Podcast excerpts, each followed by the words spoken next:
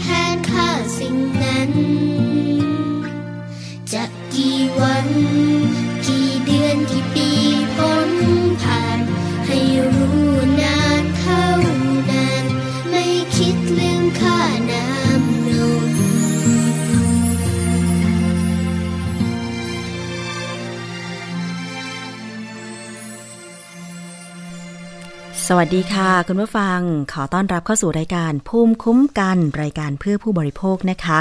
ดิฉันชนะทิพไพรพงศ์อยู่เป็นเพื่อนคุณผู้ฟังค่ะ ทางวิทยุไทย PBS รับฟังพร้อมกันนะคะ ทางเว็บไซต์ทางแอปพลิเคชันไทย PBS Radio แล้วก็ทางสถานีวิทยุชุมชนที่เชื่อมโยงสัญญาณอยู่ในขณะนี้ด้วยนะคะ หลาย ๆ สถานีค่ะ ถ้าเป็นสถานีวิทยุ R Radio หรือวิทยาลัยอาชีวศึกษาเนี่ยก็มีจำนวนถึง 140 กว่าสถานีที่นำรายการภูมิคุ้มกันไปออกอากาศนะคะ แล้วก็สถานีวิทยุชุมชนในจังหวัดต่างๆ ต้องขอบคุณมากเลยค่ะ ทั้งสุพรรณบุรี ฟังจากวิทยุชุมชนขนองยาไซนะคะ FM 107.5เมกะเฮิรตซ์สมุทรสาครฟังจากวิทยุชุมชนปฐมสาคร FM 106.25เมกะเฮิรตซ์ค่ะ ที่ลำพูนฟังจากวิทยุชุมชนคนเมืองลี้อำเภอลี้นะคะ103.75เมกะเฮิรตซ์ที่อำเภอทุ่งหัวช้างฟังจากวิทยุชุมชนเทศบาลทุ่งหัวช้างนะคะ FM 106.25เมกะเฮิรตซ์ที่จังหวัดนนทบุรีค่ะ ฟังจากวิทยุชุมชนเมืองนนท์สัมพันธ์นะคะ FM 99.25 และ 90.75เมกะเฮิรตซ์ที่จังหวัดตราดฟังจากวิทยุชุมชนคลื่นเพื่อความมั่นคงเครือข่ายกระทรวงกลาโหมนะคะ FM 91.5เมกะเฮิรตซ์แล้วก็น่าจะมีสถานีวิทยุที่นำภูมิคุ้มกันไปออกอากาศเพิ่มเติมนะคะ เดี๋ยวถ้าได้รายละเอียดที่ชัดเจนแล้วก็จะนำมาพูดในรายการอีกครั้งหนึ่งเผื่อว่าใครมีโอกาสนะคะผ่านไปในจังหวัดนั้นๆ ก็สามารถหมุนคลื่นมารับฟังกันได้นะคะ เอ๊ะ เดี๋ยวนี้ยังหมุนคลื่นอยู่ไหมไม่ใช่ละ ก็คือสามารถที่จะ ค้นหาคลื่นนะคะ หน้าปัดวิทยุได้เลยค่ะ ถ้าเป็นรถยนต์ก็เดี๋ยวนี้ง่ายเนาะรถยนต์รุ่นใหม่ ๆ โอ้ สามารถใช้สัมผัสได้เลย ไม่ต้องหมุนไม่ต้องอะไรละนะคะ สัมผัสหรือว่าที่พวงมาลัยก็จะมีปุ่มบังคับ เพื่อสะดวกต่อคนขับเวลาที่จะต้องหาคลื่นวิทยุหรือว่าเปิดฟังเพลง ฟังข้อมูลต่างๆนะคะ เดี๋ยวนี้มันง่ายมากขึ้นค่ะ เพราะว่าวิทยุไทย PBS Radio เนี่ยนะคะ ไทย PBS Radio เนี่ยก็มีการออกอากาศเป็นโครงการนำร่องของกสทช ก็คือวิทยุดิจิทัลนะคะนำร่อง 12 สถานีด้วยกัน แต่ว่าอันเนี้ยจะต้องมีเครื่องรับวิทยุที่เป็นดิจิทัลโดยเฉพาะนะคะ เครื่องรับเล็กๆ น่ารักน่ารัก แต่ว่าสามารถที่จะรับฟังวิทยุคลื่นดิจิทัลได้ ซึ่งจริง ๆ แล้วเนี่ย ทีวีเราก็มีการปรับเปลี่ยน นะคะ สัญญาณการออกอากาศไปแล้วเนาะจากอนาล็อกเป็นดิจิทัล วิทยุเองค่ะ ตอนนี้นำร่องนะคะโดยสถานีวิทยุไทย PBS เนี่ยก็เป็นหนึ่งในนั้นเป็นคลื่นที่ 12 เลยทีเดียวนะคะ ถ้าใครมีโอกาสได้ซื้อวิทยุดิจิทัลนะคะ หรือว่าอยู่ในแวดวงของวิทยุเนี่ย ก็คงจะพอทราบว่า ตอนนี้มีการนำเข้าเครื่องรับวิทยุ ระบบดิจิทัลมาบ้างแล้ว แต่ว่าอาจจะยังไม่แพร่หลายนะคะ เป็นโครงการนำร่องที่เราร่วมกับ กสทช ในการออกอากาศวิทยุในระบบดิจิทัลค่ะ ถ้าผลเป็นประการใดหรือมีความคืบหน้าอย่างไรจะนำมาเรียนคุณผู้ฟังให้ทราบกันอีกครั้งหนึ่งนะคะ วันนี้มีเพลงที่เริ่มต้นรายการเป็นเสียงเด็กๆ น่ารักน่ารัก เพลงที่มีชื่อว่ารักแม่เท่าฟ้า อาจจะเป็นเทศกาลวันแม่ในช่วงเดือนสิงหาคมของทุกปีก็ได้นะคะ 12 สิงหาคม ก็ ถือว่าลูกๆหลายคนได้ทำหน้าที่ของลูก ซึ่งความรักจากแม่ก็บอกว่าเท่าฟ้าเลยจริง ๆ นะคะนำมาฝากกัน ใครที่ได้มีโอกาสกลับบ้านที่ต่างจังหวัด หรือได้อยู่กับคุณแม่ ดูแลคุณแม่เนี่ยถือเป็นสิ่งที่ดีมากๆเลยทีเดียวนะคะ แต่ที่มีการพูดคุยกันในสื่อสังคมออนไลน์ แล้วก็ทั่วไปนั่นก็คือการจัดกิจกรรมวันแม่ที่โรงเรียนค่ะ เพราะว่ามีเสียงสะท้อนจากเด็กๆนักเรียนที่อาจจะขาดคุณแม่ นะคะ หรือคุณพ่อก็ได้ ซึ่งแน่นอนว่าเวลาจัดกิจกรรมวันแม่วันพ่อที่โรงเรียนก็ต้องนำคุณพ่อคุณแม่ไปกราบไหว้ใช่ไหมคะไม่ได้นำสิ ต้องเชิญคุณพ่อคุณแม่ไปโรงเรียน แล้วก็ให้ลูกกราบไหว้ ซึ่งเด็กบางคนเนี่ยไม่มีพ่อไม่มีแม่ คือจริงๆอะทุกคนมีพ่อมีแม่แต่ว่าอาจจะไม่ได้อยู่ด้วยกัน อาจจะอยู่กับแม่หรืออยู่กับพ่อฝ่ายใดฝ่ายหนึ่ง เพราะว่าครอบครัว ได้แยกทางกันอะไรอย่างเงี้ย มันทำให้เด็กหลายคนมีปมด้อยหรือแม้แต่ พ่อหรือแม่เสียชีวิต อันเนี้ยก็น่าเห็นใจเหมือนกันนะคะ หลายโรงเรียนก็ยกเลิกกิจกรรม การเชิญคุณพ่อคุณแม่ไปกราบที่โรงเรียนแล้วแต่ว่าหลายโรงเรียนยังทำอยู่โดยเฉพาะโรงเรียนอนุบาล อันนี้ดิฉันว่าน่าจะมีการพิจารณาใหม่อีกครั้งนะ เพราะว่าเข้าใจเลยหัวอกคนที่ไม่ได้อยู่กับพ่อหรือแม่หรือ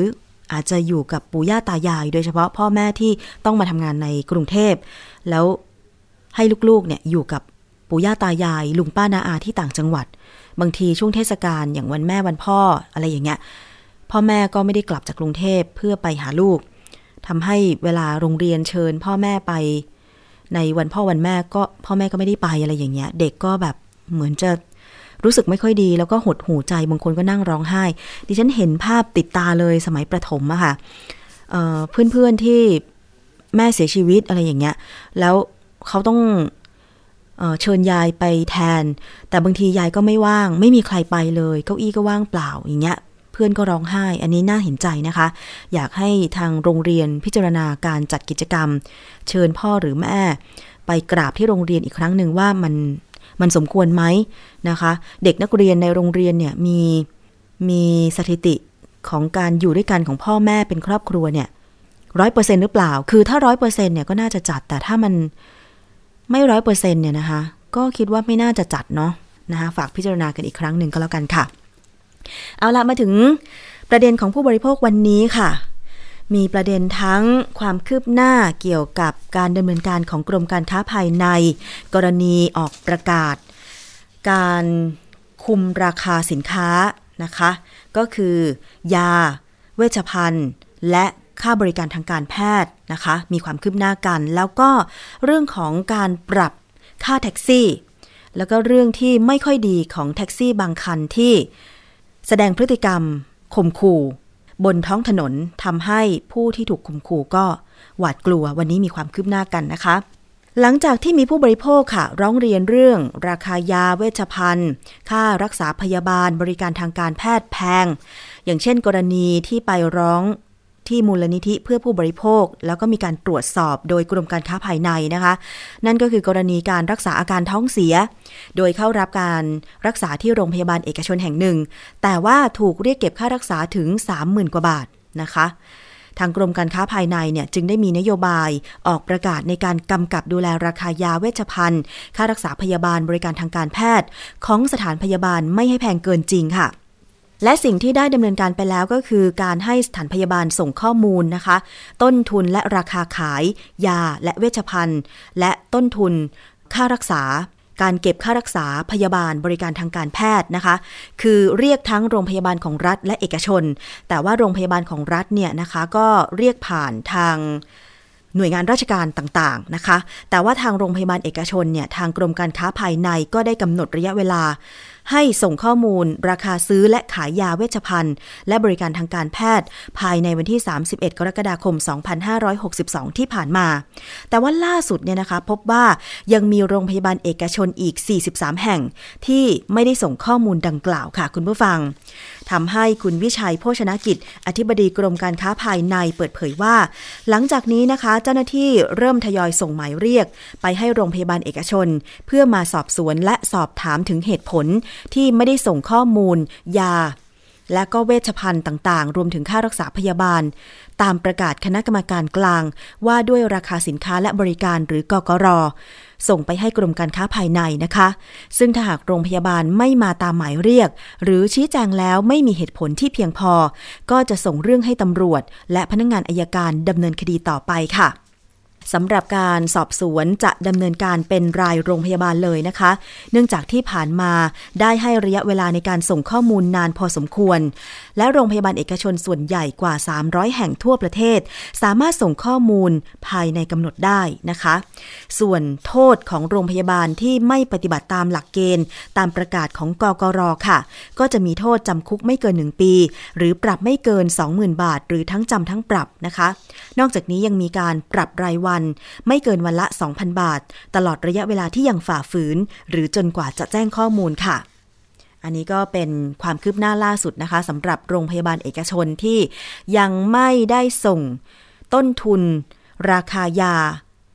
เวชภัณฑ์ และบริการทางการแพทย์รวมถึง ราคาขายไปให้กรมการค้าภายใน ได้เก็บเป็นข้อมูลด้วยนะคะ ซึ่งหลักเกณฑ์ที่ถูกประกาศออกมานะคะ ที่โรงพยาบาลเอกชนต้องปฏิบัติตามคือ ต้องประเมินค่ารักษาพยาบาลเบื้องต้น ให้ผู้ป่วยทราบทุกครั้ง แจ้งราคายาเวชภัณฑ์ ค่าบริการให้ทราบ ก่อนจำหน่ายหรือรับผู้ป่วยเข้ารับษานะคะ หรือให้บริการผู้ป่วยเมื่อผู้ป่วยร้องขอ การออกใบสั่งยาและใบแจ้งราคายา ให้ผู้ป่วยทราบล่วงหน้า ในลักษณะที่ชัดเจนอ่านได้ง่าย โดยใบสั่งยาจะประกอบไปด้วย ชื่อสามัญทางยา ชื่อทางการค้า รูปแบบยา ขนาดปริมาณ วิธีใช้ และระยะเวลาในการใช้ และมีการแสดง QR code ราคาขายยา บริเวณโรงพยาบาลให้ชัดเจนที่เพียงพอ ก็คือจะต้องติด QR code เพื่อให้ผู้ไปรับบริการเนี่ยสามารถใช้โทรศัพท์มือถือ สแกนได้ตั้งแต่นะคะ ตั้งแต่ 15 สิงหาคม 2562 เป็นต้นไป ทุกโรงพยาบาลนะคะ ซึ่งหากไม่ปฏิบัติตามหลักเกณฑ์และก็เงื่อนไขเนี่ยจะมีโทษจำคุก5 ปี หรือปรับไม่เกิน 1 0 0 0 0แบาท หรือทั้งจำทั้งปรับ อันนี้ให้เป็นไปตามประกาศ กกรนะคะสำหรับประชาชนค่ะ สามารถตรวจสอบราคายา ด้วยการสแกน QR code เพื่อตรวจสอบราคาขายยา และประเมินค่ารักษาพยาบาลเบื้องต้น หากผู้ป่วยไม่ได้รับความเป็นธรรม สามารถร้องเรียนได้ที่สายด่วนกรมการค้าภายใน หมายเลขโทรศัพท์ 1569 หรือศูนย์รับเรื่องร้องเรียนกรมการค้าภายใน ชั้น 3 กระทรวงพาณิชย์ค่ะ แล้วก็ที่สำนักงานพาณิชย์จังหวัดทั่วประเทศ พร้อมหลักฐานที่เกี่ยวข้อง อันนี้เป็นประกาศของกกรนะคะ คุณผู้ฟังแต่ว่าก่อนหน้านี้ค่ะหลังจากที่กกรมีประกาศในการควบคุมนะคะ ราคายาเวชภัณฑ์และค่าบริการทางการแพทย์ ทางสมาคมโรงพยาบาลเอกชน 41 แห่ง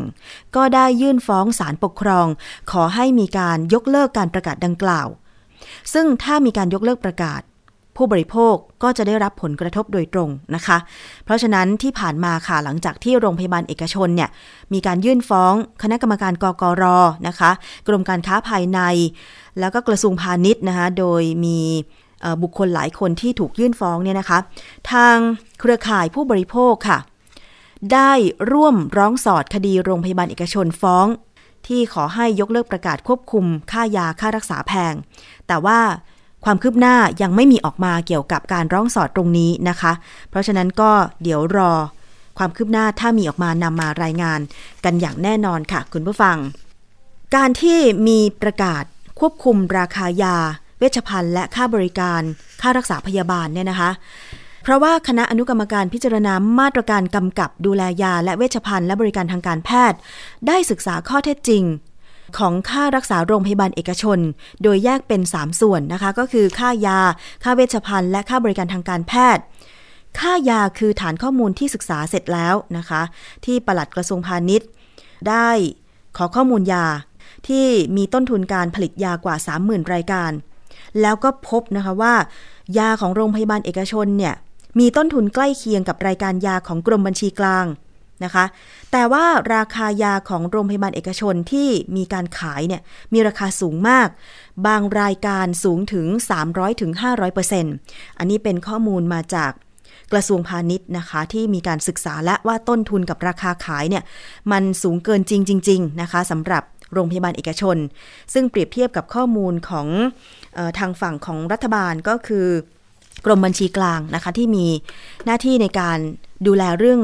ราคายาโดยเฉพาะในโรงพยาบาลของรัฐเนี่ยนะคะมันแตกต่างกันมาก โรงพยาบาลเอกชนแต่ละรายเนี่ยมีการเรียกเก็บค่ายาที่แตกต่างกัน ยาชนิดเดียวกันมีต้นทุนการซื้อใกล้เคียงกัน แต่ราคาที่จำหน่ายจะต่างกันมาก ระดับกำไรเมื่อเทียบกับต้นทุนที่ซื้อมานะคะ มีตั้งแต่ระดับไม่มากจนสูงไปจนถึง 300-900% ก็มีในบางรายการด้วยนะคะ มีการยกตัวอย่างมีการศึกษาข้อมูลมาแล้วนะคะ อย่างเช่น ยาบำรุงเลือด ราคาเบิกจ่าย กรมบัญชีกลางเนี่ยเม็ดละ 88 สตางค์เท่านั้น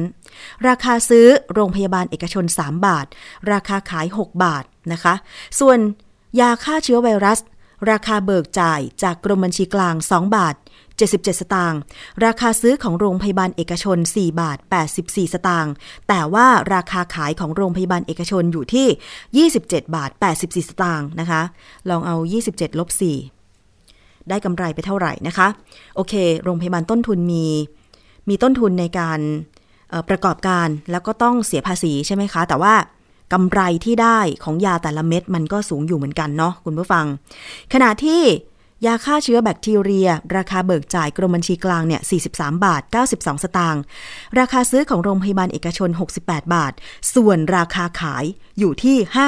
549 บาท 18 สตางค์ ซื้อมา 68 บาทขายไป 549 บาท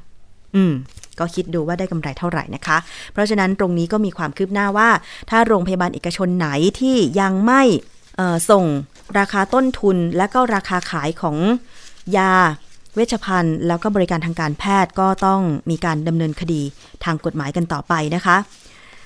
มีอีกเรื่องหนึ่งค่ะคุณผู้ฟังเรื่องของการปรับค่าแท็กซี่นะคะรัฐมนตรีว่าการกระทรวงคมนาคมไฟเขียวปรับค่าโดยสารแท็กซี่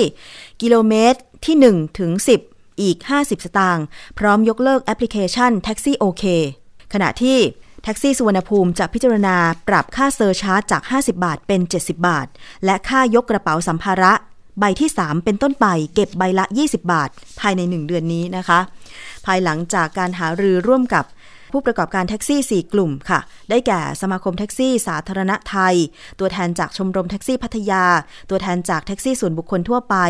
และตัวแทนจากแท็กซี่สนามบินสุวรรณภูมินะคะ นายศักสยามชิดชอบรัฐมนตรีว่าการกระทรวงคมนาคม เปิดเผยว่า ได้ข้อสรุปทั้งสองฝ่ายจะมีการปรับอัตราค่าจ้างรถบรรทุกโดยสารแท็กซี่ ตามที่กรมการขนส่งทางบกกำหนด ก็คือยังคงอัตราระยะทาง 1 กิโลเมตรแรกที่ 35 บาท ส่วนของระยะทางที่เกินกว่า 1 กิโลเมตรถึง 10 กิโลเมตรเนี่ย ก็จะปรับนะคะเป็นกิโลเมตรละ 6 บาท 50 สตางค์ และระยะทางเกินกว่า 80 กิโลเมตรขึ้นไป จะอยู่ที่กิโลเมตรละ 10 บาท 50 สตางค์ตามเดิมนะคะ นอกจากนี้ในส่วนกรณีรถติดหรือรถวิ่ง ไม่เกิน 6 กิโลเมตรต่อชั่วโมงเนี่ยนะคะ จะปรับขึ้นอัตราค่าโดยสารช่วงรถติด 1 บาทต่อนาที หรือเป็น 3 บาทต่อนาที จากเดิม 2 บาทต่อนาที ซึ่งรวมรถทุกประเภท จากเดิมที่ใช้กับรถที่เข้าร่วมโครงการแท็กซี่โอเคเท่านั้น ทั้งนี้ค่ะจะมีผลบังคับใช้ภายใน 1 เดือนนับจากนี้นะคะ น่าจะประมาณเดือนกันยายนนะคะ แต่มีเงื่อนไขว่ากรมการขนส่งทางบก จะต้องไปพัฒนาแอปพลิเคชัน เพื่อรองรับ การยกเลิก Taxi OK ให้แล้วเสร็จก่อน เพื่อให้แท็กซี่เข้าสู่ระบบตามมาตรฐานนะคะ เป็นมาตรฐานเดียวกัน และสามารถตรวจสอบได้ โดยการยกเลิก Taxi OK เป็นไปตามข้อเสนอของกลุ่มแท็กซี่ เพื่อลดต้นทุนการดำเนินการค่ะ ส่วนค่า surcharge แท็กซี่สนามบินสุวรรณภูมิจะปรับจาก 50 เป็น 70 บาทนะคะ เป็น surcharge บวกไป แล้วก็รถขนาดใหญ่จะปรับเป็น 90 บาทนะคะ อันนี้ก็ แล้วแต่ แต่ผู้โดยสารเนี่ยก็จะมีผล แน่นอนก็คือจะต้องจ่ายค่าโดยสารที่เพิ่มขึ้น ถ้ากรณีที่รถติด หรือว่าไปใช้บริการแท็กซี่สนามบินสุวรรณภูมิ เพราะว่าถนนทุกเส้นทางตอนนี้เนี่ยมันรถติดมากๆเลยทีเดียวนะคะ แต่ว่าพอมีข่าวว่าจะมีการปรับค่าแท็กซี่เท่านั้นแหละ สื่อสังคมออนไลน์ คุณผู้ฟัง มันก็มีการแชร์คลิปนะคะ ที่แท็กซี่คันหนึ่งค่ะ เป็นแท็กซี่แวนน่ะน่าจะให้บริการสนามบินสุวรรณภูมินะ หรือสนามบินสักแห่งหนึ่งเนี่ยแหละนะคะ ใช้ปืนข่มขู่เพื่อนร่วมทางค่ะ ทางกรมการขนส่งทางบก โดยกองตรวจการขนส่งทางบกได้ตรวจสอบข้อมูลแล้วพบว่า เป็นรถแท็กซี่หมายเลขทะเบียน 1 มม้าคอควาย ขีด 717 กทม เหตุเกิดเมื่อ 6 สิงหาคม 2562 เวลาประมาณ 22นาฬิกา40 นาที ปรากฏว่าผู้มีกรรมสิทธิ์ก็คือร้อยตำรวจตรีวิโรธเทียนทองคำได้รับอนุญาตขับรถทุกประเภทชนิดที่2นะคะมีเลขที่ใบอนุญาตเรียบร้อยนะคะจากพฤติการเนี่ยปรากฏว่าผู้ขับแท็กซี่ที่เป็นไปตามคลิปเนี่ยนะคะก็มีความผิดตามพรบรถยนต์ค่ะ ก็ขับรถด้วยความประมาทหวาดเสียวนะคะ มีโทษปรับไม่เกิน 5,000 บาท แล้วก็แสดงกิริยา ไม่สุภาพไม่เหมาะสมนะคะ อันนี้มีโทษปรับไม่เกิน 1,000 บาท ในส่วนคดีอาญาก็คือ มีการพกพาอาวุธปืนและข้อหาอื่นๆ ก็อยู่อยู่ในอำนาจของพนักงานสอบสวนในท้องที่ ก็คือสอนอปากคลองสารก็ต้องดำเนินคดีกันต่อไปนะคะ เอาละช่วงนี้เราไปติดตามช่วงคิดก่อนเชื่อกันต่อเลยดีกว่าค่ะ วันนี้นะคะ ดรแก้วกังสดานอภัยนักพิษวิทยาค่ะ มีเรื่องของคิดก่อนเชื่อกับน้ำมันทอดซ้ำมาฝากไปฟังกันค่ะ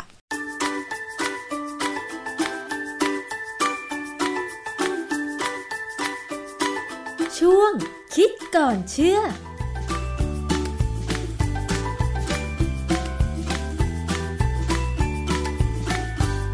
เมื่อเราพูดถึงการใช้น้ำมันทอดอาหารนะคะ สิ่งหนึ่งที่เราได้ข้อมูลมาก็คือว่า เราไม่ควรใช้น้ำมันทอดซ้ำมาทอดอาหารอีกนะคะ เพราะว่า มันจะเกิดสารบางสารที่อยู่ในน้ำมันทอดซ้ำนั้น แล้วจะส่งผลกับสุขภาพ อันนี้มีข้อมูลอะไรมาสนับสนุนและความเชื่อมันถูกต้องไหม เรามาถามกับอาจารย์แก้วนะคะ อาจารย์คะเรื่องนี้เป็นยังไงคะก่อนจริงเนี่ยนะเรื่องของน้ำมันทอดซ้ำเนี่ย ในภาพสรุปเนี่ยนะเราเชื่อว่ามันไม่ปลอดภัยแน่นะเพราะว่าน้ำมันมันเปลี่ยนสภาพไปจากเวลาเราดูเราเราใช้น้ำมันทอดเนี่ย ไม่เป็นน้ำมันปาล์มก็เป็นน้ำมันข้าวโพดน้ำมัน ถั่วเหลืองน้ำมันลำข้าว เริ่มต้นจะใสใช่ไหมค่ะ จากนั้นเนี่ยมันก็จะเริ่มคล้ำคล้ำคล้ำไปถ้าทอดไปเรื่อยๆนะแต่ว่าไอ้ที่เขากำลังกังวลมากกว่านั้นคือ ทอดครั้งหนึ่งแล้วหยุด พอวันรุ่งขึ้น เอามาทอดใหม่ค่ะ แล้วก็หยุด แล้ววันรุ่งขึ้นก็มาทอดใหม่แล้วก็หยุดเช้าหยุดเที่ยงไปไปทอดเย็นอะไรเงี้ยค่ะคือปล่อยโอกาสให้มันมีโอกาสที่มัน กลับไปอยู่ที่อุณหภูมิต่ำๆแต่แล้วกลับมาอุณหภูมิสูงใหม่ เพราะว่าเวลาเราทอดอาหารเนี่ย ความร้อนมันจะประมาณร้อยห้าสิบขึ้นไปค่ะ แต่ไม่ถึงร้อยแปดสิบนะร้อยห้าสิบองศาเซลเซียสนะคะอาจารย์ ใช่ฮะ ประมาณนั้นนะฮะค่ะร้อยยี่สิบร้อยห้าสิบก็คือทอดได้แล้วนะแต่ว่าถ้าสูงมากๆเนี่ย น้ำมันจะไหม้อันนี้เป็นเรื่องหนึ่งนะค่ะ มันก็มีโปสเตอร์ของที่เขาเผยแพร่กันนะซึ่งโปสเตอร์เนี่ยส่วนใหญ่จะจะถูกกันแหละ มันไม่มีอะไรผิดเพียงแต่ว่ามีบางอย่างที่อาจจะไม่ชัดเจนนะโปสเตอร์เนี่ยเขาจะบอกว่าน้ำมันทอดซ้ำเนี่ยเป็นต้นเหตุของโรคหัวใจ เป็นต้นเหตุของโรคความดันโลหิตสูง เป็นต้นเหตุของการเกิดมะเร็งลำไส้ แล้วก็อาจจะเกิดทำให้เกิดเป็นอัมพาตแล้วเราพูดอย่างเงี้ย ผู้ที่ฟังหรือผู้ที่อ่านโปสเตอร์นี่เชื่อเลยไหมถ้าไม่รู้ข้อมูลมาก่อน แล้วอืมการเผยแพร่นั้นเนี่ยเป็นหน่วยงานด้านสาธารณสุข ดิฉันว่าก็อาจจะมีคนเชื่อนะ ใช่เราก็จะเชื่อที่ความจริงถามว่าไอ้ตรงนี้จริงไหมมันก็จริงนะแต่ว่าคนก็จะเชื่อโดยที่เชื่อเลยอือฮึทั้งที่ความจริงเนี่ยมันมีเหตุผลของมัน เช่น ถ้ามันเป็นต้นเหตุของโรคหัวใจหรือความดันเนี่ย ตามมาแน่ๆมันจะทำให้เกิดอัมพาตได้ เพราะว่ามันก็จะเกิดปัญหากับเส้นเลือดในสมองค่ะความจริงมันต้นเหตุอันเดียวกัน จะถามว่าทำไมถึงจะทำให้เกิดโรคหัวใจทำไมถึงจะเกิดโรคความดันนี่ มันมันลึกเกินไปไหมที่ประชาชนจะรู้ แต่ความจริงผมว่าประชาชนชาวไทยเนี่ย น่าจะรู้อะไรที่ลึกๆบ้างแล้ว ค่ะได้แล้ว เพราะว่าคนเราเรามีคนที่จบปริญญาตรีค่อนข้างเยอะนะตอนเนี้ยแต่ใช่เพียงแต่ว่าอาจจะไม่ได้เรียนอะไรบางอย่างนะฮะอีกอันหนึ่งที่เขามักจะเขียนในโปสเตอร์หรือในเวลาใครใครพูดถึงเรื่องเนี้ยจะพูดถึงว่า เอ่อทำไมน้ำมันทอดซ้ำถึงอันตรายค่ะก็บอกว่ามันมีสารโพลาร์เพิ่มขึ้น ทีนี้ก็มีคำถามว่า แล้วสารโพลาร์มันไปทำอะไร ถึงทำให้ร่างกายของเราเกิดความเสี่ยงในการเป็นโรคต่างๆ อาจารย์ นั่นสิคือสารโพลาร์มันก็คือสารที่มีคำว่าโพลาร์เนี่ย คือสารตัวนั้นค่อนข้างจะละลายในน้ำได้ ถ้าเป็นน้ำมันเนี่ย น้ำมันไม่ละลายน้ำค่ะเพราะมันเป็นนอนโพลาร์นอนแปลว่าไม่ ควบแปลครับว่าโพลาร์เป็นภาษาไทยว่าขั้วนะส่วนใหญ่จะแปลว่าเป็นขั้วค่ะแต่คำว่าขั้วเนี่ยไม่ได้หมายความว่าขั้วบวกขั้วลบนะมันเป็นขั้วทางทางการกระจายตัวของอิเล็กตรอนอะไรก็ตามเนี่ยมันมันลงไปในเคมีระดับสูง เพราะฉะนั้นไอ้เจ้าสารโพลาร์เนี่ย จริง ๆ มันคือผลิตภัณฑ์ที่เกิดขึ้นจากการแตกหักของน้ำมัน ซึ่งน้ำมันที่จะแตกหักง่ายคือน้ำมันพืช ซึ่งมีกรดไขมันไม่อิ่มตัวสูงค่ะแต่ถ้าเป็นน้ำมันปาล์ม ซึ่งมีกรดไขมันไม่อิ่มตัวต่ำมากเลยส่วนใหญ่จะเป็นกรดไขมันอิ่มตัว ไขมันอิ่มตัวเนี่ยมักจะค่อนข้างทนต่อความร้อน แล้วไม่ค่อยหักไม่ค่อยแตกตัวค่ะเพราะฉะนั้นจะเห็นว่าถ้าเราเลือกน้ำมันปาล์มมาทอดเนี่ย โอกาสเกิดสารโพล่าร์จะน้อย เวลาเราทอดไก่ทอดหมูต้องใช้ความร้อนสูงๆเนี่ยเขาถึงแนะนำว่าให้ใช้น้ำมันปาล์มอืมแต่ถามว่าค่ะน้ำมันปาล์มเนี่ยจะมีสารอันตรายเกิดอยู่ไหม ความจริงมันก็มีได้ค่ะเพราะว่ามันจะหลุดมาจากเนื้อไก่หรือเนื้อหมูที่ทอดอืมเราเคยพูดถึงเรื่องสารเฮตโรไซคลิกเอมีนหรือ HCA ไปแล้ว เวลาเราทอดหมูทอดไก่ด้วยความร้อนสูงเนี่ย มันจะเกิดสารพวกเฮตโรไซคลิกเอมีนในเนื้อสัตว์แล้วขณะที่ทอดไปมันก็หลุดออกมาอยู่ในน้ำมันได้ ค่ะ เพราะฉะนั้นน้ำมันพวกนี้จะสีจะเริ่มคล้ำขึ้นนะก็ ถ้าถ้ามีความคล้ำเมื่อไหร่ก็แสดงว่าเริ่มมีปัญหาแล้วล่ะอาจจะมีสารพวกนี้ออกมาได้ค่ะแต่คราวนี้เขาพูดถึงว่าในโปสเตอร์บางแห่งจะบอกว่า มีสาร PAS คือ polycyclic aromatic hydrocarbon เนี่ยอยู่ในน้ำมันเนี่ย ความจริงในทฤษฎีแล้วเนี่ย ถ้าน้ำมันไม่ไหม้เป็นควันเนี่ย มันจะไม่เกิดอ๋อเหรอคะไม่เกิดนะคือ PAH เนี่ยมันมันมันเกิดจากปฏิกิริยาที่เราเรียกว่าไพโรไรซิส ไพโรเนี่ยเป็นภาษาอียิปต์โบราณแปลว่าไฟ แล้วก็คำว่าไรซิสแปลว่าการเกิด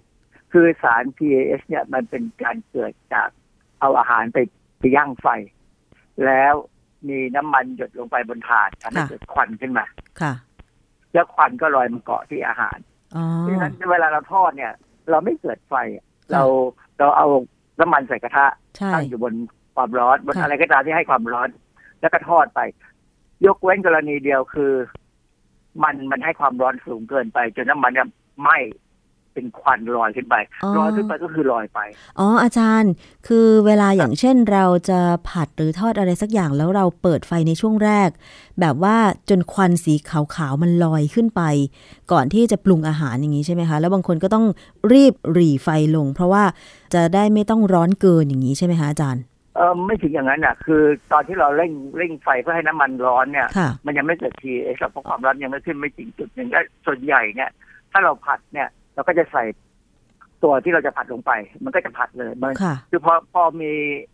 พวกอาหารลงไปในน้ำมันที่ร้อนๆเนี่ยความร้อนมันจะกระจายอ๋อมันจะไม่ไหม้ค่ะแต่ว่าถ้าเราทอดเนี่ย ถ้าเราใช้ความร้อนสูงเกินไปเนี่ยน้ำมันมันขึ้นอยู่กับน้ำมันด้วยว่า น้ำมันตัวนี้มีจุดที่มันจะไหม้ที่อุณหภูมิเท่าไหร่ ซึ่งต่างกันนะตอนนี้ประเด็นคือปัญหาอย่างนี้ถ้าสมมติว่ามันมันไหม้ขึ้นมาควันมันเกิดเป็น PAH ขึ้นมาเนี่ยค่ะไม่จะลอยขึ้นไปข้างบนมันก็ไม่ลงไปอยู่ในกระทะอ๋อยกเว้น มันมีชายคามาบังทำให้ไอ้ไอ้ควันที่ลอยไปเขึ้นไปไม่ได้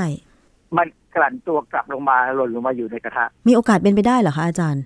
เป็นไปได้ เป็นไปได้เพราะอะไร เพราะว่ามีมีนักวิจัยของหน่วยงานหนึ่งเขาทำวิจัยว่า น้ำมันที่ทอดซ้ำทอดซ้ำเนี่ยจะมี PAH ไหมเขาบอกว่าบางครั้งก็เจอบางครั้งก็ไม่เจอค่ะผมก็เลยคุยกับเขาถามว่า แล้วไอ้สภาพที่เขาทอดเนี่ยเขาทอดตรงไหนเขาก็อธิบายว่าเขาทอดอย่างนั้นเขาทอดอย่างนี้ ผมก็บอกว่าจริง ๆ แล้วมันคงเป็นไอ้คอนเดนที่มันที่มันไปไปกัดตัวไปในควบนั่นและหยดลงมาอยู่ในกระทะอืมเพราะฉะนั้นข้อมูลตรงนี้เนี่ยจริง ๆ แล้วมันก็ ถ้าบอกว่าจะมี PAH เนี่ยก็หมายความว่าอย่างบางบางร้านเนี่ยเขาทอดอยู่บนรถเข็นแล้วมี หลังคาใช่ไหมค่ะโอกาสที่มันจะหล่นลงมาก็มีได้ แต่ว่ามันก็ไม่ได้เยอะอะไรหรอกอ๋อสรุปแล้วก็คือกำลังตั้งน้ำมันทอดอยู่แล้วควันสีขาวๆลอยขึ้นไป คือมันลอยแล้วลอยไปเลย ไม่มีสาร PAH อยู่ในหม้อน้ำมันนั้นเลยใช่ไหมคะคือถ้ามันไหม้อันนั้นคือมันไหม้แล้วล่ะ แต่ว่าอือฮึจริงมันไม่ควรจะไหม้ไงความค่ะร้อนคือถ้าคนที่ทอดอาหารเป็นเนี่ยเขาจะใช้ความร้อนที่ประมาณพอเหมาะ มันไม่ทำให้น้ำมันไหม้หรอกค่ะเพื่อผม พี่แต่ผมจะบอกว่าเวลาเขาพูดถึงเรื่อง pH ในน้ำมันเนี่ยบางทีมันมันเป็นความเข้าใจผิด ซึ่งมันอีกอย่างหนึ่งบางครั้งเนี่ยในน้ำมันที่ยังไม่ได้โดนความร้อนอะไรเลย ก็มี pH อ้าวทำไมล่ะคะ มันมาจากดินมาจากอากาศ มันขึ้นอยู่กับว่าไอ้ตัวพืชที่เราเอามาสกัดน้ำมันเนี่ย มันปลูกในดินที่มี pH ไหมอ๋อมันปลูกในดินที่อยู่ใกล้กับบริเวณใกล้ถนนที่มีมีควันรถดีเซล ถึงไหมอือฮึคือพืชที่เป็นสมมติพืชพวกสมมติเป็นถั่วเนี่ยนะมันก็สามารถที่จะรับสาร PAS จากอากาศ ซึ่งมันก็มีปนเปื้อนอยู่ได้ค่ะหรือว่าจากดินที่มันดูดขึ้นไปใช่ไหมดินพืชมันปลูกมันปลูกอยู่บนดินเนี่ย ถ้าดินนั้นอยู่ใกล้โรงงานที่มีใช้การใช้ถ่านหินค่ะเหตุผลที่ชาวบ้านเนี่ยกังวลเรื่องโรงไฟฟ้าถ่านหินก็เพราะ เวลาเขาใช้ถ่านหินเนี่ย เวลาเขาเผาเนี่ยอ่าฮะมันจะมีควันออกมาจากปล่องซึ่งมี pH สูงเทียบเลยค่ะแล้วไอ้ควันพวกนี้จะกระจายไปรอบๆโรงงานอืมแล้วมันก็จากการที่มันจะมีโอกาสที่จะตกลงไปปนอยู่ในดินอืมพอลงไปในดินปั๊บคราวนี้ต้นไม้อะไรที่ปลูกเนี่ย ก็จะเอา pH เป็นขึ้นไปบนตัวมันค่ะ อันนี้ผมเคยทำวิจัยมาแล้วพืชหลายๆชนิดเนี่ยสามารถดูดไอสาร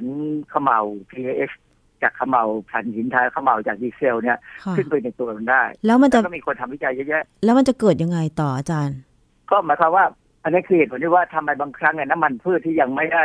เอาไปทำอะไรเลย เอาไปถึงมีวิเคราะห์ PAH เป็น PAH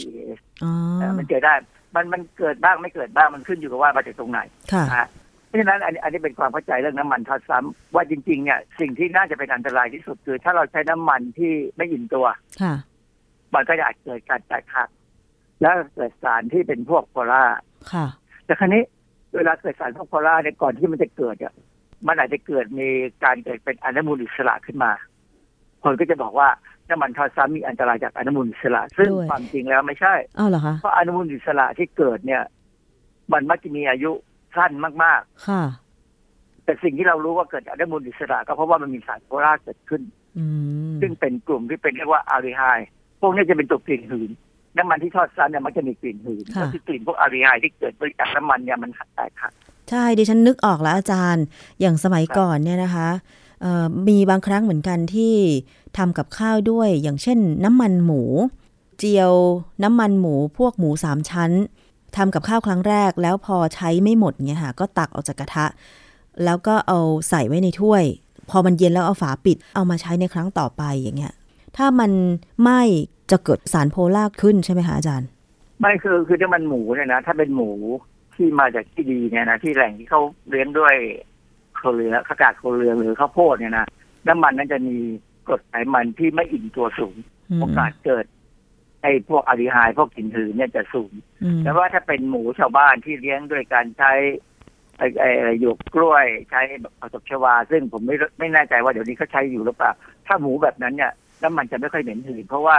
หมูมันจะสร้างกรดไขมันเป็นกรดที่อิ่มตัวค่ะเพราะฉะนั้นสมัยก่อนเราถึงบอกว่าไม่ควรจะกินน้ำมันหมูเพราะอือฮึกรดไขมันอิ่มตัวสูงคอเลสเตอรอลสูงอือฮึแต่ความจริงไม่ใช่ปัจจุบันเนี้ยถ้าเราเรากินน้ำมันหมูที่มาจากหมูที่เขาเลี้ยงเลี้ยงตามฟาร์มดีๆเนี่ยนะค่ะมันจะมีกรดไขมันไม่อิ่มตัวสูงคอเลสเตอรอลไม่สูงอืมแต่เพราะฉะนั้นแต่แต่แต่จริงๆโดยภาพรวมเนี่ย เราพยายามกินน้ำมันให้น้อยที่สุด เอาแค่พอจำเป็นนะ ที่ที่ผมพูดเรื่องนี้เพราะว่าอยากจะแก้ความเข้าใจผิดในเรื่องนี้ของอะไรคนที่พูดหรือแม้กระทั่งเขียนบทความต่างๆ เนี่ย มันมันมีงานวิจัยที่เขาศึกษาในการกินน้ำมันพืชที่ทอดซ้ำอันนี้เป็นงานวิจัยของอินเดีย ถ้าเราเข้าไปค้นคว้าบทความที่เขาเป็นบทความที่เขาใช้คำว่าทบทวนเอกสารหรือรีวิวเนี่ยนะรีวิวหรือทบทวนเอกสารเนี่ยจะมีค่อนข้างเยอะมากเรื่องนี้ แล้วหลาย ๆ คนก็จะเขียน แต่ว่าผมก็ไปจับบทความหนึ่งของคนอินเดียที่เขาเขียน ซึ่งชื่อมันอะ หรือว่าไอ้ชื่อมันจะเป็นการประเมินอันตรายต่อสุขภาพ ที่เกิดจากการกินน้ำมันพืชที่ใช้ซ้ำใช้ซ้ำเนี่ยนะที่ชื่อมันบอกอย่างเงี้ยตอนเนี้ยคือคนเราปัจจุบันเนี่ยเรามีความรู้สึกรู้อยู่แล้วว่าไอ้น้ำพืชนน้ำมันพืชใช้ซ้ำเนี่ย มันไม่ดี ค่ะ อันนี้อันนี้เป็นความฝังใจเลย เพราะฉะนั้นถ้าเราบอกว่าอะไรมีงานวิจัยอะไรออกมาก็ตามเนี่ยที่บอกว่าผลไม่ดีอย่างนั้นอย่างนี้ เรามักจะเชื่อ โดยที่บางทีก็ไม่ได้ไปดูว่า ในงานวิจัยนั้นน่ะ มันมีความบกพร่องอะไรบางอย่างอยู่ค่ะนะที่ผมพูดอย่างนี้เพราะว่าอะไร เพราะว่าไอ้บทความเนี่ยมันอยู่ในวารสารที่ toxicology report เดือนปี 2016 คือเนื้อหาตัวที่เขางานทำวิจัยเนี่ยมันไม่ได้มีปัญหาเท่าไหร่แต่พอเราเข้าไปดู บทความวิจัยส่วนใหญ่ในก่อนที่เขาจะทำวิจัยเนี่ยเขาจะต้องไปทบทวนเอกสาร แล้วก็จะบอกว่า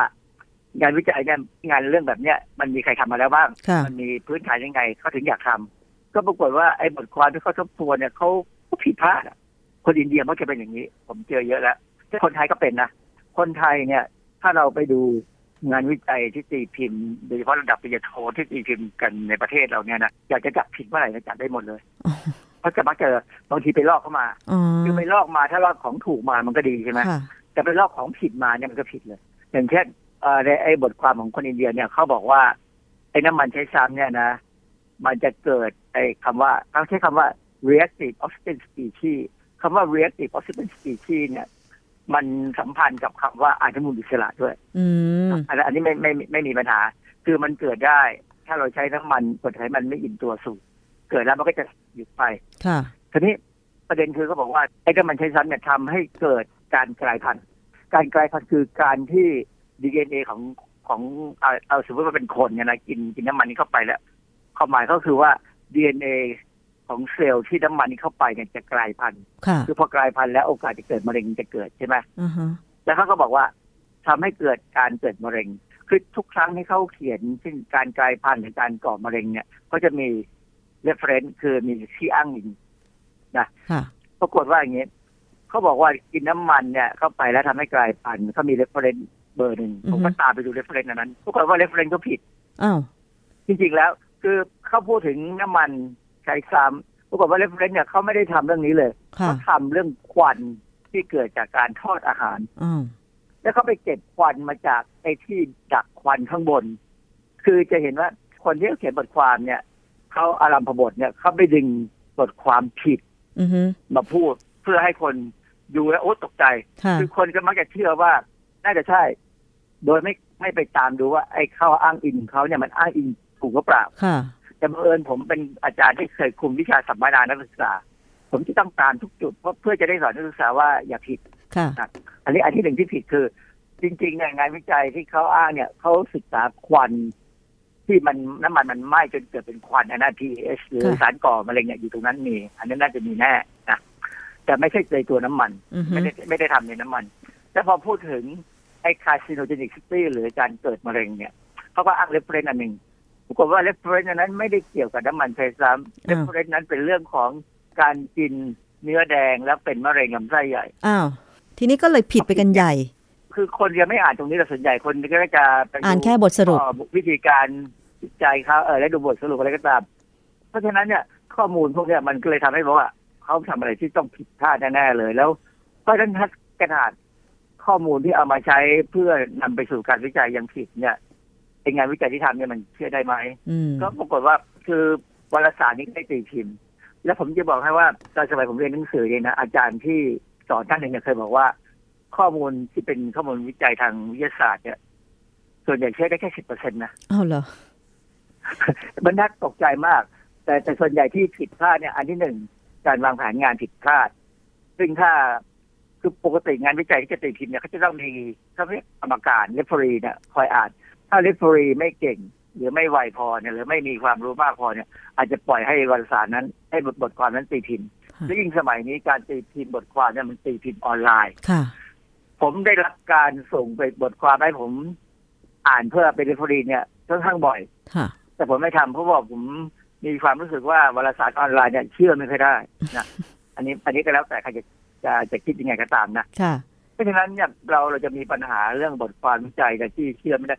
อีกที่สำคัญที่ที่อาจารย์ผมสอนก็คือบอกว่าส่วนใหญ่มีการใช้สถิติในค่ะการวิเคราะห์งานผิดเขายกตัวอย่างให้ผมดูเป็นฉากๆเลย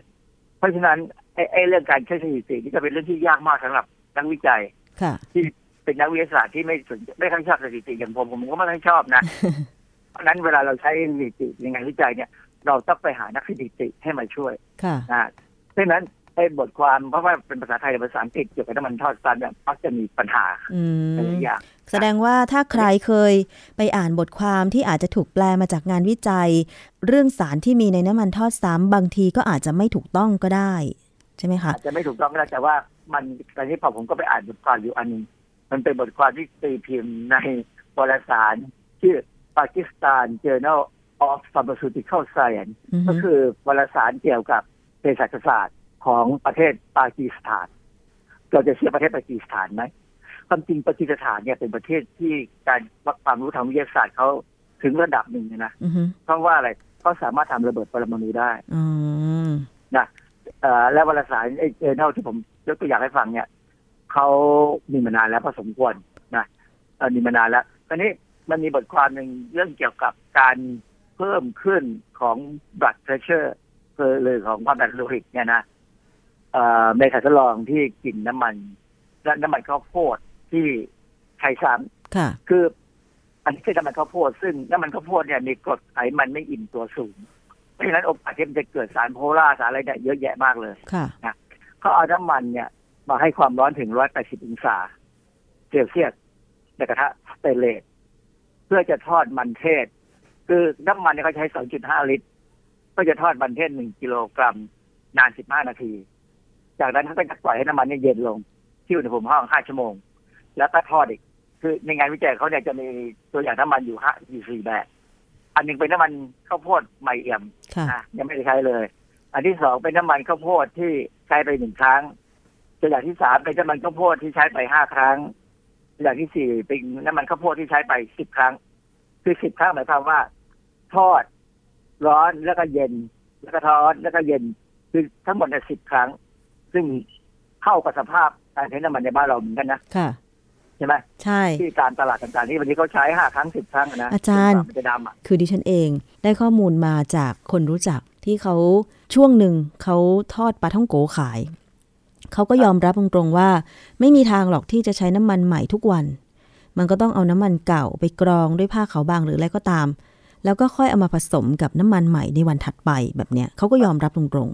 จริงๆเนี่ยไอ้การกรองเอาอะไรจะออกไปเนี่ยนะ คือถ้ามันเกิดอะไรขึ้นมาจากการเปลี่ยนแปลงของน้ำมันเนี่ยแสดงว่ากรดไขมันในน้ำมันเนี่ยจะน้อยลง การที่จะทอดเนี่ย ก็จะได้คือการกระจายความร้อนของน้ำมันเนี่ยก็จะไม่ดีละอาหารก็จะสุกไม่เท่ากัน เพราะฉะนั้นอาหารจะอร่อยน้อยลงน้อยลงอะไรอย่างเงี้ยนะทีนี้กลับมาที่งานวิจัยเมื่อกี้นี่หมายที่เขาทอดน้ำมันซ้ำเนี่ยเสร็จแล้วเขาเอาน้ำมันเนี่ยไปให้หนูกินนะให้หนูขาวได้กิน ให้หนูมันกินแล้วเขารู้สึก ก็ก็เลี้ยงไปในระดับที่เท่ากันแต่ว่าหนูมันก็จะมีหนูที่กินน้ำมันใหม่น้ำมันใช้หนึ่งครั้งใช้ห้าครั้งใช้สิบครั้งเสร็จแล้วพอพอครบช่วงเวลาที่เหมาะสมเนี่ยเขาก็วัดความดันโลหิตของมัน โดยวัดความดันโลหิตมันที่หางของหนูเนี่ยเขามีวิธีการทำให้หนูเนี่ยมันอยู่เฉยๆโดยที่ไม่ไม่ตกใจๆค่ะคือคือถ้าตกใจแต่ยความดันมันขึ้นเขาจะต้องมีวิธีทำให้มันไม่ตกใจจากนั้นเนี่ยก็วัดความดันโลหิต ปรากฏว่าตัวอย่างไอ้ไอ้ผลการศึกษาออกมาเนี่ย ถ้าหนูไหนตัวไหนกินน้ำมันที่ใช้ซ้ำถึงสิบครั้งเนี่ยความดันโลหิตมันจะสูงเป็นเจ็ดเท่าของหนูที่กินน้ำมันใหม่อืมๆคือมันเห็นชัดๆเลยว่า ยิ่งใช้ซ้ำมากเท่าไหร่ความดันก็จะขึ้นไปเท่านั้นค่ะซึ่งอันนี้ก็เป็นการบอกชัดๆว่าอะอันเนี้ยเป็นการวิจัยที่เราเราดูจากการวางแผนการวิจัยอะไรก็ตามแล้วเนี่ย มันอันมันเชื่อได้ว่า ที่เขาเคยที่เขาพูดกันตลอดเวลา ว่า กินน้ำมันใช้ซ้ำเนี่ยความดันจะเปลี่ยนแปลงค่ะจะสูงขึ้นอะเราเชื่อได้แล้วได้อันหนึ่งเพราะอือฮึงานวิจัยสนับสนุน และไอ้เขาเนี่ยมันก็จะส่งผลไปถึงเรื่องเกี่ยวกับไอ้เรื่องการเป็นอัมพาตที่สมองก็ได้ค่ะเนื่องจากสมองเส้นเลือดอุดตันก็เป็นอัมพาตได้ อันนี้ก็เป็นไปได้ถามว่าแล้วทำไมเขาถึงพูดถึงอนุมูลอิสระค่ะอย่างที่ผมบอกแล้วว่า น้ำมันใช้ซ้ำเนี่ยอนุมูลอิสระมันเกิดแล้วมันก็หายไป แต่ว่าไอสาร ที่อยู่ในน้ำมันใช้ซ้ำพวกสารโพล่าต่างๆเนี่ยถ้าเรากินเข้าไปเนี่ย ถ้ามันถูกดูดซึมเข้าไปในร่างกายได้เนี่ย มันจะเป็นตัวปัจจัยหนึ่งที่ทำให้เกิดอนุมูลอิสระในเซลล์ของร่างกายเราค่ะ เพราะว่าอะไร เพราะว่ามันมีงานวิจัยชิ้นหนึ่งที่เขาบอกว่าสารที่เกิดจากการใช้น้ำมันซ้ำเนี่ย มันไปเพิ่มระดับการทำงานของเอนไซม์ เซตโครม P450 หรือเซตโครม P450 ที่เราเคยพูดไปแล้วเนี่ยคือคือเอนไซม์กลุ่มเนี่ยเป็นเอนไซม์กลุ่มที่จะยุ่งเกี่ยวกับการทำลายสารพิษทิ้งออกไปออกไปจากร่างกายเราค่ะทีนี้ถ้าเรากินน้ำมันใช้ซ้ำเยอะๆไอสารสารที่ไม่ดีเนี่ย ก็จะเข้าไปกระตุ้นการทำงานของไซโตโครม P450 นี้ให้ทำงานมากขึ้นปรากฏว่า มีงานวิจัยที่เขาเสนอข้อเสนอไว้ว่า การทำงานของเอนไซม์ระบบเนี่ย ถ้ามันทำมาก ๆ ถ้ามันต้องทำงานมากค่ะๆมันมีโอกาสทำให้เกิดอนุมูลอิสระได้จากระบบของมันเองอ๋อเป็นความผิดพลาดค่ะ เป็นความผิดพลาดที่เกิดขึ้นได้ ซึ่งเขาเขาก็ถึงบอกว่า เพราะฉะนั้นในสัตว์ทดลองที่กินน้ำมันใช้ซ้ำเนี่ย โอกาสที่เซลล์มันจะมีอนุมูลอิสระเกิดขึ้นมาเนี่ย จะเกิดขึ้นได้ค่ะซึ่งนำไปสู่การเกิดโรคต่างๆ เพราะว่าอะไร เพราะว่าอนุมูลอิสระเนี่ยสามารถทำให้ผนังเซลล์ของเส้นเลือดเสียสภาพได้ พอสลายผนังเซลล์ของเส้นเลือดเสียสภาพไปเนี่ย ก็เป็นผนังเซลล์ที่ไม่ดี โอกาสที่จะมีการตกตะกอนของสารต่างๆในเลือด ก็จะทำให้เส้นเลือดจะไม่ค่อยตีบเข้าตีบเข้า หรือเกิดการระคายเคืองจนเกิดการติดถึงเส้นเลือดค่ะ ก็จะทำให้ความดันโลหิตเนี่ยมันสูงขึ้นมาอืมเพราะฉะนั้นโดยสรุปเนี่ย ผมอยากจะบอกว่าข้อมูลที่เราพูดกันว่าน้ำมันใช้ซ้ำเนี่ยกินแล้วทำให้ความดันโลหิตสูงเนี่ยเป็นจริง เป็นเป็นจริงจริง แต่ว่ากระบวนการเนี่ยมันเป็นอย่างนี้ ดังนั้นเนี่ย จริง ๆ แล้วถ้าสมมติเราก็จำเป็นต้องกินน้ำมันใช้ซ้ำเพราะเราไม่บางทีเราเลือกไม่ได้นะบางทีต้องไปซื้ออาหารที่เรากินเนี่ยค่ะเอ่อแนวทางในการแก้ปัญหาก็คือ คือเนื่องจากความดันโลหิตสูงเนี่ยมันเกิดจากไอ้ไออนุมูลอิสระ ที่มาจากสารที่ไม่ดีในน้ำมันเนี่ยไปกระตุ้นให้มันเกิดเนี่ย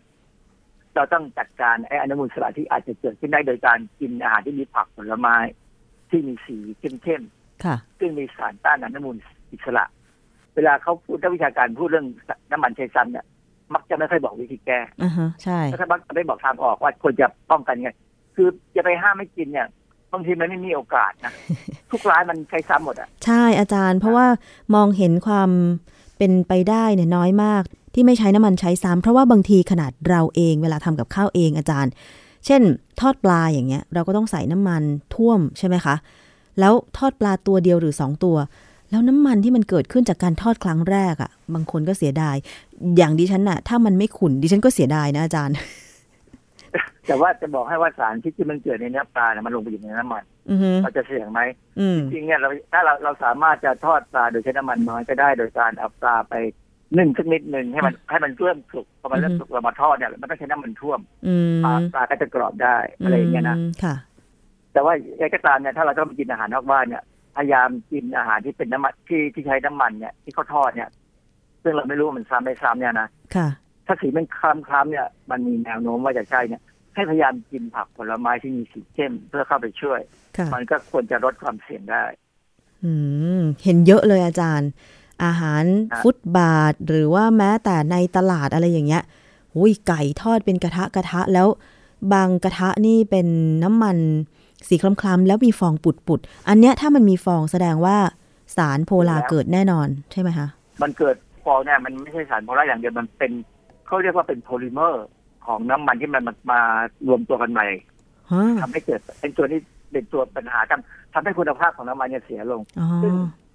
การกรองที่ตอนนั้นตอนนั้นที่มีรายการของไทยพีบีเอสที่เป็นถุงน้ำมันข้าวซ้ำอะค่ะมันมีโรงงานที่กรองพวกนี้ แล้วเอาใส่ถุงมาขาย ใช่ ในราคาดังนั้นถูกเนี่ยแม่ค้าพ่อค้าไม่ควรจะไปซื้อน้ำมันพวกนี้มาใช้ เพราะอันที่หนึ่งไอ้องค์ประกอบของน้ำมันเนี่ยมันเสียสภาพไปเยอะนะมันมันกรดไขมันมันหายไปตั้งเยอะเนี่ยนะแล้วพอมาทอดเนี่ย ยังไงอาหารก็จะไม่อร่อยอืมเพราะการกระจายความร้อนจะไม่ดี อันที่สองเขากรองด้วยอะไร คือในวงการเขาเนี่ยเขารู้ว่าเขาใช้อะไรกรองกัน ซึ่งเราจะไม่พูด เพราะว่าเดี๋ยวคนไม่รู้เขาก็จะรู้แล้วไปเอามากรองอ๋อมันมีการใช้สารบางอย่างที่ผสมลงไปเอามาใช้กรองอ๋อนะเอามาใช้กรองได้เลยแล้วมันจะใส่ขึ้น แต่ว่าไม่ควรไม่ควรไม่ควรทำอย่างยิ่งนะอือฮึคือมันเป็นการลดต้นทุนก็จริง แต่ว่าอาหารคุณจะไม่อร่อย เข้าใจละอาถ้าจารใครย์ใครใครไปกินปลาทั้งโกไปกินไก่ทอดหมูทอด แล้วรู้สึกว่ามันไม่อร่อยเลย ใช้น้ำมันใช้ซ้ำที่อาจจะไปทำให้สีมันใสขึ้นอ๋อแต่เขากรองค่ะ ธรรมชาติเนี่ย ร้านขายไก่ ร้านขายแฮมเบอร์เกอร์ใหญ่ๆเนี่ยเขาก็กรองน้ำมันนะอืมเขากรองด้วยกระดาษกรอง แต่ว่าน้ำมันเขาเนี่ย มันจะร้อนตลอดเวลาค่ะการที่มันร้อนตลอดเวลาเนี่ยโอกาสที่มันจะเสียสภาพมันน้อยลงอ๋อคือคือน้ำมันน้ำมันที่ใช้ซ้ำแล้วคือหมายความว่า เย็นแล้วร้อนเย็นแล้วร้อนเนี่ยเสียสภาพง่ายกว่าน้ำมันที่ร้อนหรืออุ่นไว้ตลอดเวลาเนี่ย ค่ะคือจะสังเกตไหมบางครั้งเนี่ยตามร้านเนี่ยน้ำมันเขาจะอุ่นไว้ในระดับหนึ่งอือฮึเขาจะทอดเขาจะเพิ่มไฟให้มันร้อนขึ้นมา ค่ะ แล้วก็พอทอดเสร็จเขาก็จะจับความร้อนไว้ไม่ไม่ติดไฟไม่ติดไม่ติดไอ้ไอ้ระบบความความร้อนแต่ลดลดอุณหภูมิลงไป ค่ะ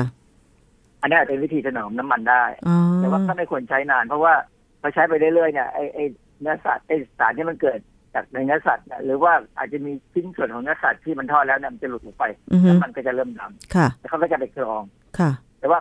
ร้านใหญ่ๆที่เขาก็จะห่วงเรื่องกลิ่น เพราะฉะนั้นถ้าถึงจุดหนึ่งเขาก็จะเลิกใช้ก็จะทิ้งเหมือนกัน โอ้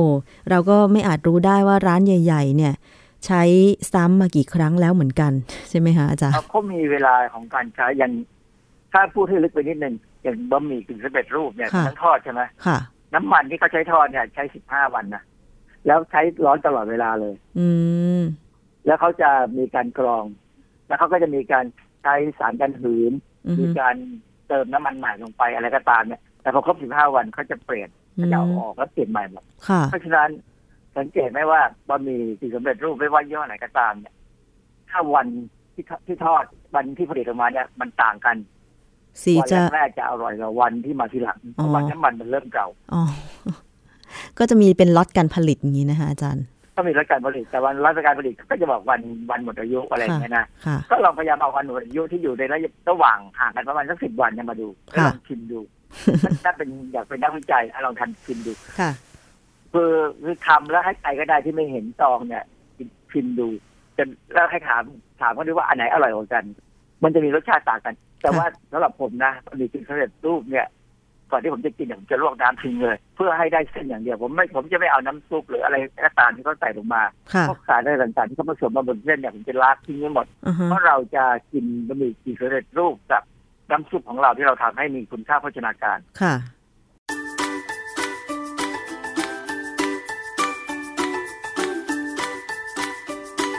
ช่วงคิดก่อนเชื่อ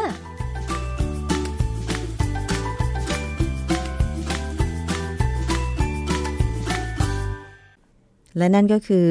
ช่วงคิดก่อนเชื่อจากดรแก้วกังสดานอัมภัยนักพิษวิทยานะคะ ได้ทราบกันไปแล้วเกี่ยวกับเรื่องของน้ำมันทอดซ้ำดิฉันว่าทางที่ดีเนี่ยนะคะ ก็ไม่ควรใช้น้ำมันทอดซ้ำเลยดีกว่า หรือถ้าเกิดต้องทอดอาหารเช่น หมูไก่ปลาอะไรอย่างเงี้ย ก็อาจจะใช้วิธีที่อาจารย์แก้วแนะนำก็คือ เอาไปนึ่งเอาไปลวกสักนิดนึงก่อน แล้วค่อย นำมาทอดก็ได้นะคะ กับช่วงคิดก่อนเชื่อในรายการภูมิคุ้มกัน รายการเพื่อผู้บริโภคนะคะนำประเด็นเรื่องราวที่เกี่ยวข้องกับการบริโภคนำข้อมูลวิทยาศาสตร์และงานวิจัยจริง หรือไม่จริงมาพูดคุยมาตีแผ่กันเลยนะคะ วันนี้หมดเวลาแล้วนะคะ คงจะต้องลากันไปก่อน ดิฉันชนะทิพไพรพงศ์สวัสดีค่ะ ติดตามรับฟังรายการย้อนหลังได้ที่เว็บไซต์และแอปพลิเคชันไทย PBS Radio ไทย PBS ดิจิทัล Radio วิทยุข่าวสารสาระ เพื่อสาธารณะและสังคม